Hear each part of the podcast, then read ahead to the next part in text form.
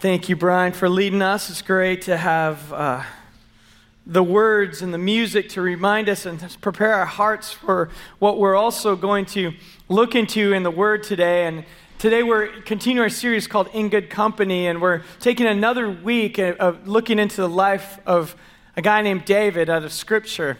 And, and this series for us isn't really looking at people in Scripture and thinking, oh, we have to somehow become like them but to be, look at them and be reminded that if this is who our God is, he, he never changes, that we can grow in our belief. And so we want to find grace for today by looking in lives from the past. And this morning, we really want to explore this idea that uh, what happens when we're in those situations where we really don't know what to do or we don't know what's going on. One of those moments where you just kind of have to step back and say, God, what are you up to? And sometimes those are big moments in our lives, and sometimes they're small, everyday moments. I was reminded of a story of a friend of my wife and I. Uh, she uh, left for work one day, and she had one of those little Roomba um, vacuum cleaners. Some of you have those. You set them loose in the morning, and they run around your house. And she had a dog that shed, so the, the vacuum cleaner would work all day to keep the floor clean, and she'd come back at the end of the day and, and have a clean floor. And so she did that routine every day, and it worked well. But what the Roomba vacuum cleaner doesn't know what to do is the day when unusual thing happened where her dog had a little accident. And, and, they're not trained to clean up accidents. They're only trained to run around back and forth throughout the house all day. Yeah. And, and so it went through the accident, and instead of cleaning it up, it spread it out for eight hours in the day. And when she came home, she said she opened the door and looked at her living room, which now was covered with from her Roomba. So we're skipping some words. And she looked at that and had to close the door and take a deep breath and just sit down outside and say, Where do you go with this? Where do you begin? And, so we have moments like that on the small things that happen throughout our lives. But what happens when they become the bigger things? What happens when they become those situations, the phone call or the situation at work or a relationship that you've been going through and, and, there's turmoil or, or whatever? Maybe it's a report from a doctor or something where we have this moment and we have to step back and say, okay, what is God up to? And the question we want to address today is what do we do when we're not sure what God is doing? How do we respond when we are not sure what God is doing? I have this question for you on the screen just so it can resonate in our minds. What do we do when we are not sure what God is doing? And we're going to look at the life of David today in two instances, one mainly that we'll focus on, as he was really trying to explore this, where he knew kind of what God had for him, but there were situations that looked like they were counter to God's plan. And so we want to look at David's life today and find truth and find some hope for us in these moments. So I want to invite you to open your Bibles. Uh, we're going to ultimately land in the uh, chapter 24 of the book of 1 Samuel. So 1 Samuel is about uh, maybe, I don't know, a tenth of a way into your Bible, a quarter of the way into the Bible. That's not even close, a tenth and a quarter. But anyway, it's near the beginning of Scripture. And uh, if you use a digital Bible, you're always welcome to do that. But this point of where we're at in David's life is, uh, just so you know, we're going to start off in chapter 18. But in David's life, to this point, for some context, is we know that he was anointed to be king one day. And he started off, and he, at the time, he was a young shepherd boy. He was anointed and say, When King Saul is no longer king, you will be the next king over Israel. And last week, we looked at this moment in his life that is very popular, probably the most recognizable moment in David's life this David and Goliath battle. And, what we kind of looked at, though, that it wasn't about the giant. This was not an underdog story, a story where David somehow overcame the odds, but this was a story where the outcome was sure. And David never saw himself as the underdog because this was about whose God was going to show up that day. And so we find that David, now anointed, has uh, living his life with this great confidence that God will show up again and again, that his faithfulness is proven to be true time and again. And so that's what we looked at last week.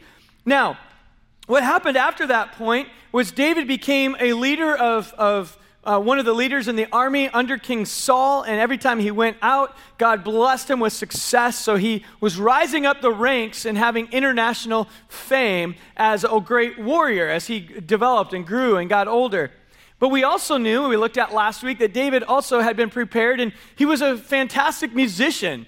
And Saul at the time was starting to go through some things. It says that the, an evil spirit of the Lord would come on Saul. Now, we, it's hard to really understand what that is, except for it was in the absence of God's presence in his life, he was left to his own devices. And so Paul, Saul is being seen given over to fits of rage, and he was moody, and he was uh, jealous, and he had all these things going on in his life.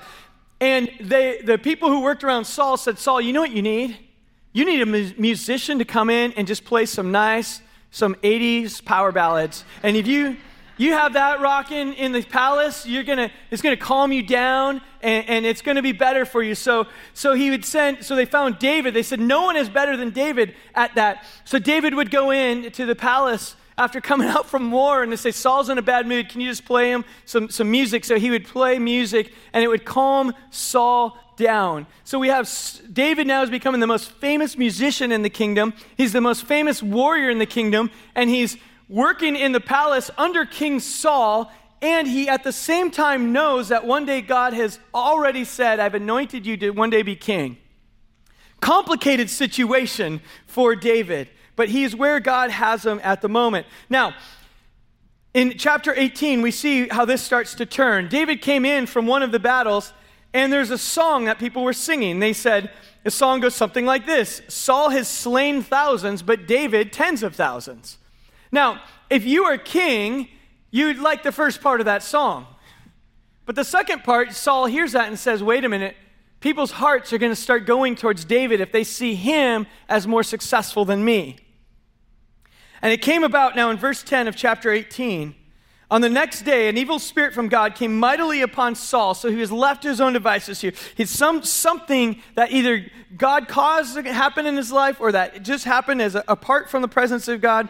And he raved about in the midst of the house. And while David was playing the harp with his hand as usual, and a spear was in Saul's hand, and Saul was often throughout scripture represented as holding a spear, and it was a symbol for Saul uh, of his, uh, that, that was his power and his authority of being king. So we see that Saul is often holding a spear. It's kind of like um, Loki's scepter in the uh, Avengers. Did I get that right? Is it Loki? Yeah, sweet. I've uh, fallen asleep in all but one Avenger or Marvel movie, so I. Po- Sorry, okay, well, making friends here today. Um, but I've never fallen asleep in a baseball movie. All right, okay, so here we go. so Saul's holding a spear, and this is a representation of his power. In verse 11, Saul hurled the spear, for he thought, I will pin David to the wall. But David escaped from his presence. Now, this is called a plot twist, a little change in direction. You have David just playing some nice music and, and just going, and Saul is kind of angry that day, and he's like, You know what I'm going to do? I'm going to pin David to the wall. That's what I'm going to do. And so he throws a spear and he misses. So Saul was afraid of David, for the Lord was with him. Now we see that what happened is, is it happened again. This started a series, this chapter starts a series of chapters where Saul is in opposition to David, although David keeps coming back to him, keeps serving him, keeps leading the armies. He's in Saul's good favor, then he falls out of favor. We find in chapter 19, once again, uh, uh, David is back in the palace, it almost sounds exactly the same. Verse 10 or verse 9 there's an evil spirit from the Lord on Saul, and he was sitting in his house with a spear in his hand, and David was playing the harp. Sounds familiar.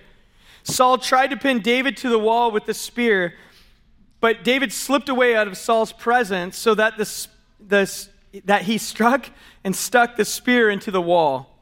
And David fled and escaped that night. So here's a second time where Saul throws the spear, and this time it sticks in the wall. And this is a point at this time where David leaves the palace and he doesn't come back. He leaves at this point and starts a series of kind of fleeing from Saul, and we're going to see in a little while how he's running from him over the next five or six chapters, where he's fleeing for his life. if you're David and you're in this situation and you're wondering, what is God up to now? I was anointed king. Everything looked like it was going the right direction. I was gaining favor. I was a warrior. I was well known. I was in the palace. This all makes sense for God to do what he was going to do in my life. But now someone's throwing spears at me. So, the choice he has in this moment is how do you respond when someone throws spears at you? And, and, and what I want to look at today is the two instances in David's life where maybe he didn't really understand what God was doing, but he had to respond and learn and grow through that. And I think we can find truth in there. So, the first thing that we can find truth in is what do we do when spears are thrown at us? What do we do when spears are thrown? When you're in that situation and somebody is throwing spears. Now, I don't know about you, but I haven't had very many spears thrown at me or things thrown at me since my brother and I live in separate houses now. But when we maybe growing up. But since then, no one has thrown spears at me. But what are the spears maybe that have been thrown at you? The shade that's been thrown at you. Or maybe it's the slander the insults, the gossip. Maybe someone who's trying to undermine you at work. Maybe it's a relationship with a neighbor, or a friend, a parent, a child, a sibling. Maybe some a coworker who's going around your back. And those are moments when we think, God, what, what are you up to here? How do I respond? How do we respond in those moments? See, I believe that David was facing a challenge in this moment. And his challenge, really, that he was facing was do I pick up the spear and throw it back? And that's natural to most of us, is it not? what we normally would do is if someone throws a spear at you and miss, it's your turn. but David is something deeper is going on. That David does the most courageous thing you could possibly do in the moment. He does nothing. He does nothing except for dodge it. but in this moment, David had a choice to make. Will I become like Saul? Will I just be another Saul and throw the spear back? Or does God have something else for me? Can I, in this moment, trust that God has this situation in his hands and he has my reputation in his hands? How many times do we need to throw the spear back because we want to defend our honor and our reputation? Now, I'm not talking about if you're falsely accused and there's, there's some great, you know, consequences that will happen if you just let it go. It's not like, well, whatever. But this is when someone wrongs us and we want to say, okay, I got to get you back. The justice bone in our body, that eye for an eye, that is so part of our sin nature, where we want to play judge and jury. See, here, David does nothing because he's faced with a choice to trust that his reputation is still in God's hand. Don't you think that if he's going to be the next king, he might feel like he was going to look weak here? Wouldn't the other people in the kingdom say, oh, You can throw spears at David and he's not going to fight back? What kind of king is that going to be? I mean, this is his moment to prove his manhood that you don't mess with him, and then when he becomes king, no one will mess with him. But instead, he says, I trust God in this situation. I'm not going to become like Saul. I'm not going to give in to that life that is so natural to all of us. It's difficult. So when we are having spears thrown at us, or maybe it's not spears, maybe it's just a situation where you're asked to step out and still trust that your character or the life that you live for Christ is enough and it's in His hands.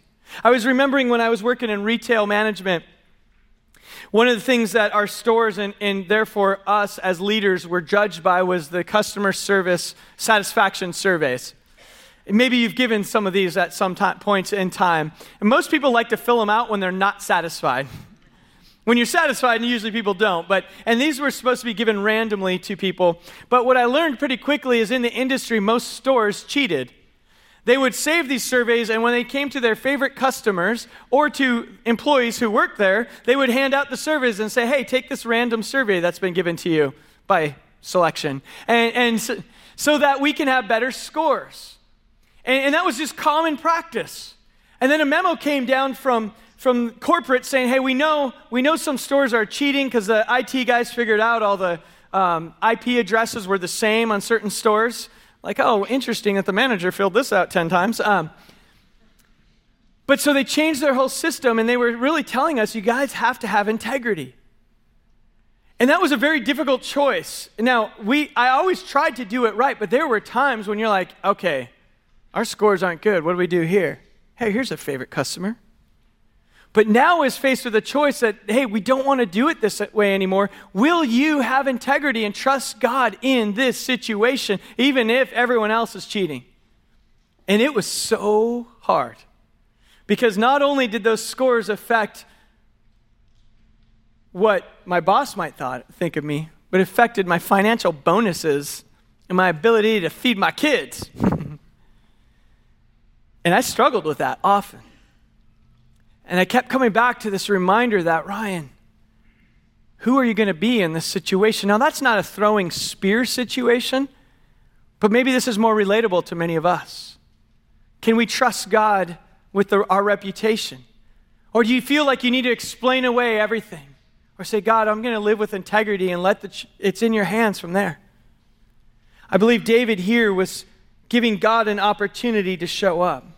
Now, I do want to make a disclaimer. If you are in an abusive situation, that is not a time to sit back and just be a victim. We're not talking about becoming a victim. Okay? Also, have boundaries. David, after I don't know how many times, but he finally left, okay? He didn't say, Well, I'm going to live the rest of my life this way. He made boundaries and said, The best way to not get hit by spears is to leave. There are some of you that are in toxic environments where there is a time to say enough of this toxic environment. This workplace is not worth coming home to work from work every day and just bringing negativity because of uh, people around you. There are times you need to set boundaries. But often what I have found is it is our own desire to defend our own honor and to make ourselves become Sauls. And you know what I've learned about people who throw spears and become Sauls, and they're the ones who make life difficult for you? Is that people who throw spears, you're probably not the only one they've thrown a spear at. You're probably not the only one that notices that this person is like that.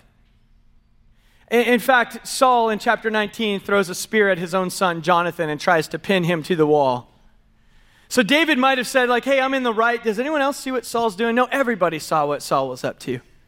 And often in our lives, if we get into spear throwing competitions, we're just stooping to the level. David was willing here to step back and to trust God in this situation with his reputation. And that's one of the most difficult things to do. Because I love to defend my own reputation, it's just natural.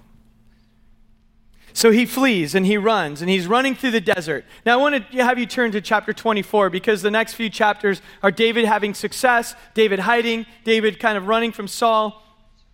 But now in chapter 24, we see this t- take another turn. It says, When Saul returned from pursuing the Philistines, he was told, Behold, David is in the wilderness of En Gedi. Then Saul took 3,000 chosen men from all of Israel and went to seek David and his men in front of the rocks of the wild goats, so, which is, uh, means En Gedi, the spring of the wild goats. So Saul finds that David is hiding out in the wilderness and takes 3,000 of his men to find him. This is now, it, it, would get, it would get old after a while, don't you think? So Saul took 3,000 men from all of Israel, went to seek David. Verse 3 he came to the sheepfolds on the way where there was a cave. Now Saul went in to relieve himself. Insert bathroom humor here. And David and his men were sitting in the inner recesses of the cave. And the men said with David said to him, Behold, this is the day which the Lord said to you, Behold, I am about to give your enemy into your hand, and you shall do to him as it seems good to you. Then David arose and cut off the edge of Saul's robe secretly. It came about afterward that David's conscience bothered him because he had cut off the edge of Saul's robe. So he said to his men, Far be it from me, because of the Lord, that I should do this thing to, my Lord, the Lord's anointed, to stretch out my hand against him, since he is the Lord's anointed. And David persuaded his men with these words and did not allow them to rise up against Saul. And Saul arose, left the cave, and went on his way. So here we are now. David has already had spears thrown at him. He's been running for his life. but he knows that he's anointed by God to be the next king over Israel. Saul is clearly not fit for leadership. And David is hanging out in the part of the desert on the steep cliffs, and he's hiding in a cave. He sees Saul and his men coming. He and some of his men go hide in a cave, and they see Saul walking up the ravine towards them and coming to their very cave. So they go to the back of the cave and they're hiding in this moment. And Saul comes in and he takes off his robe and he goes to relieve himself. and David and his men are in the cave having this conversation. When his men say, Hey, David, look, God has brought Saul to you today. This is your big moment. This is the time when God has called you to take out Saul and be our king. Clearly, God is doing this. David, get him. God promises to you. And I want you to see they even tried persuading David and they quoted some scripture that's not in scripture. when they say, Behold, this is the day when God said, I will give your enemies into your hands to do whatever you want to do with them. I don't know too many times in scripture when God has told people to do whatever you want to do, whatever you feel is best to another person. This is called man interpreting God's vision. But there was a dilemma here. Because it does seem that God brought Saul to this moment. If David knows he's already anointed, maybe God has brought this situation up. And we see another growth point for David. The first was when there were spears thrown, the second, when he was in a cave or when we're in a cave. When God gives a choice. There's a choice in the matter here. And I got to tell you, I don't know that many people would take the route that David took. Because to me, this would be very easy to say, this seems to be God's will. This seems to be God doing something where he brought Saul to me. So, yeah, I guess you guys are right. I should kill him and I'll be king. So he cuts off the edge of his robe, which is very offensive. I mean, cut edge of his robe. It was like this Gucci brand, and it was really expensive. So, actually, the edge of the robe of the king often contained an insignia that was used. You could press it on as a seal. The edge of the robe was a, a symbolism of his power as king and his authority. The fact that David cut it off, he was uh, essentially saying, I'm cutting off, symbolically removing your power and authority in the kingdom of Israel. So when David does that, his conscience strikes him. It wasn't about the cloth, it was about the symbolism of the power. And he starts to be bothered by that because he said, I just took this matter into my own hands. And he tells his men who are like, okay, David, great. You cut off his, you have the insignia now. you you can be king now. One more thing to do. Let's kill him. And David is so bothered. He says, We're not going to kill him. We're not going to do it. How dare me to raise my hand against the Lord's anointed? I don't know about you, but I don't know many of us who would have the courage to not do something in that situation. Because once again, what do we see David do? He does nothing. Once again, that's a tough one for me. But again, in this situation, what we see that David does is he's actually putting the pressure on God to show up. In this situation, he's saying, uh, this is really, and, and, and make, again, here's a little disclaimer. This doesn't mean that we never make decisions and step out in faith. It doesn't mean that we never say, hey, God, what are you calling me to? I think I'm going to step out in faith. But when your decision is determining the fate of another person to end their life, or end something in them and it's to elevate you and to take them down, maybe that's a time when you need to go a little slower. But there are times we pray out, we pray, and God will send answers to us. I, I, remember the old story of a guy who's stranded in the middle of the ocean, and he prays that God would save him. And so a lifeboat comes by, says, Hey, you need a hand? And he says, No, no, I got this. I pray that God will save me. So the boat leaves, and it happens three times until the guy finally drowns. He gets to heaven, and God says, and the guy asks him and says, God, why didn't you save me? I prayed out and asked you to save me. He says, I sent you a lifeboat. but sometimes we think we, it's not about being passive and waiting. This is about praying and taking steps of faith at times. But here, when this is totally different, this is not being passive. This is David trusting God in this situation to say, I am not going to determine the fate of another person by my decisions. You see, I think David understood if God wanted Saul's life ended at that moment, Saul could walk out of the cave and there could be a rock that would fall down from the crags and hit him in the head and kill him right there. David did not want to take this into his own hands. Again, did his men think he was weak? Did those that would one day live in Israel say, wow, look at our king, he did nothing? Or was this ruthless trust in who God was? He says, I won't raise my hand against the Lord's anointed. And when Saul left the cave, it said afterward, David arose and went out of the cave and called out to Saul, said, My Lord and King. And Saul looked behind him, and David gives this long speech. It's a great speech. Basically, why are you chasing me? I'm hiding in the rocks. You're already king. Look, I have the edge of your robe right here. I could have killed you, but I didn't. Would you please leave me alone? Gives this great speech to which Saul responded and said, David, is that you? Which I love. It's like, seriously, do I have to start over? Saul has a momentary change of heart. He says, David, you're much better than me. Surely one day you'll be king. And he leaves for two chapters until they do the same thing again.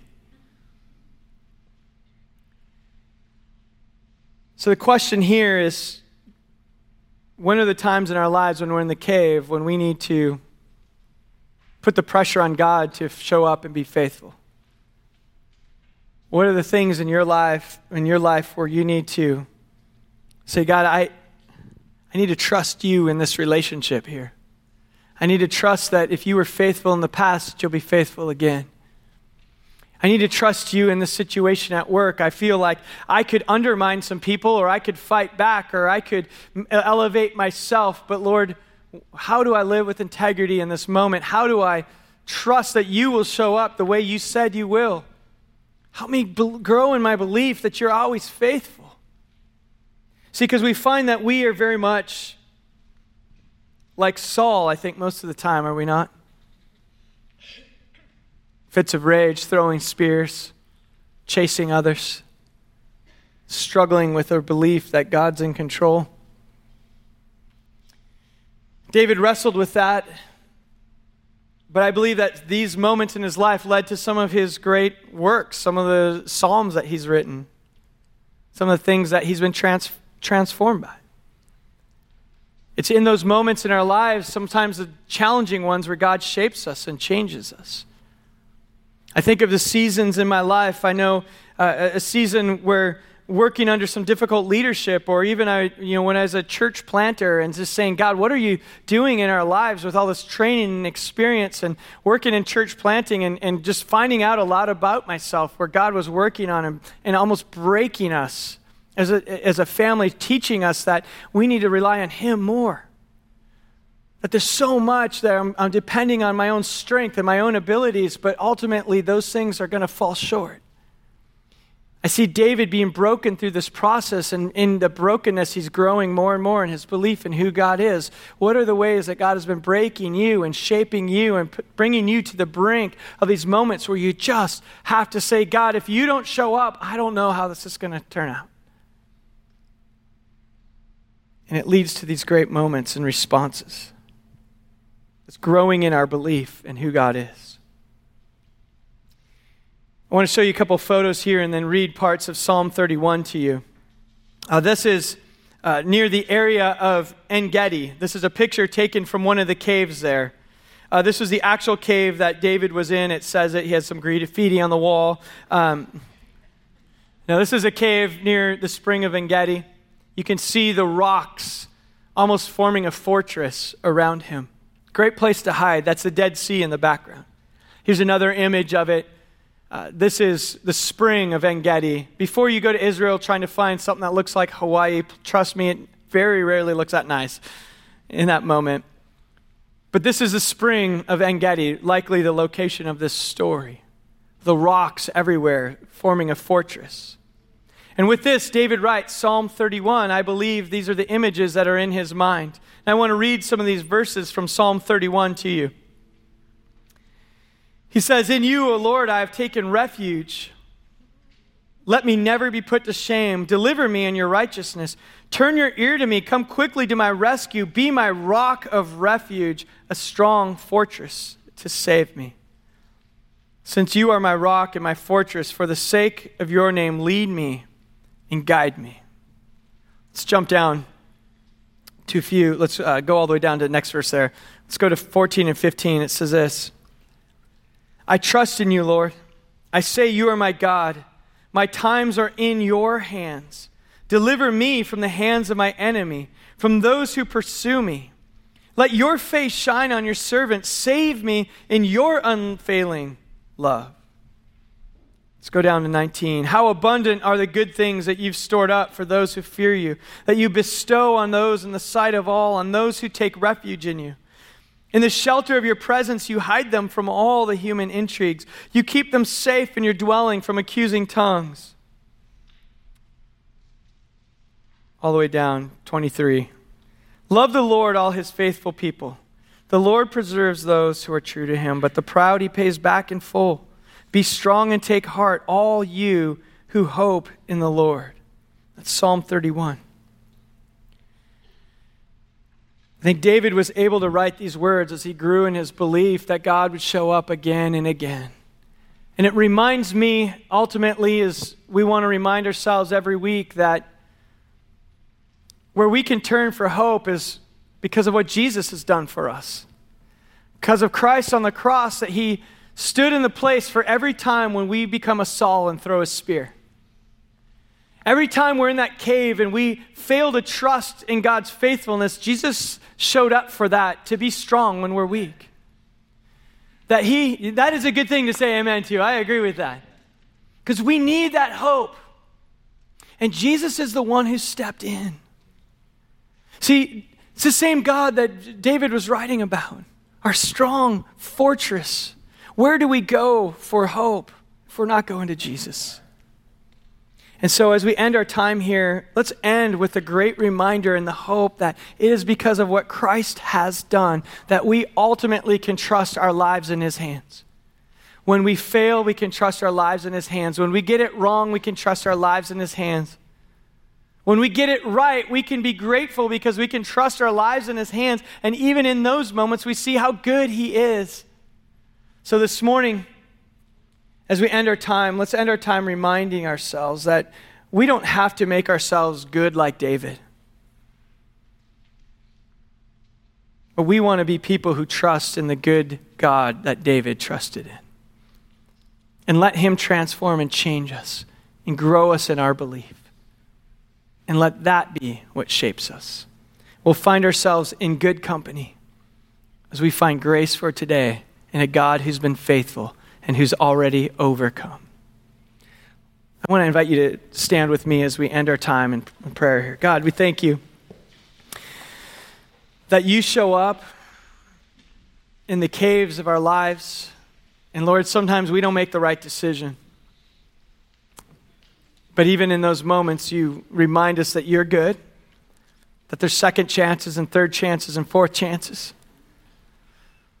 Lord, I thank you that the times when we become a Saul and we throw those spears that, Lord, you are so good that you can forgive us in those moments, that you give us hope for a new day.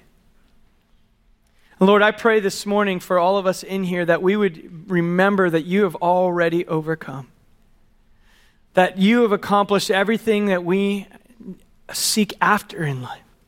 So, Lord, help us grow in our belief in who you are and be reminded that you were faithful before, you'll be faithful again. So receive our praise now as we end our time, God. In Jesus' name, amen.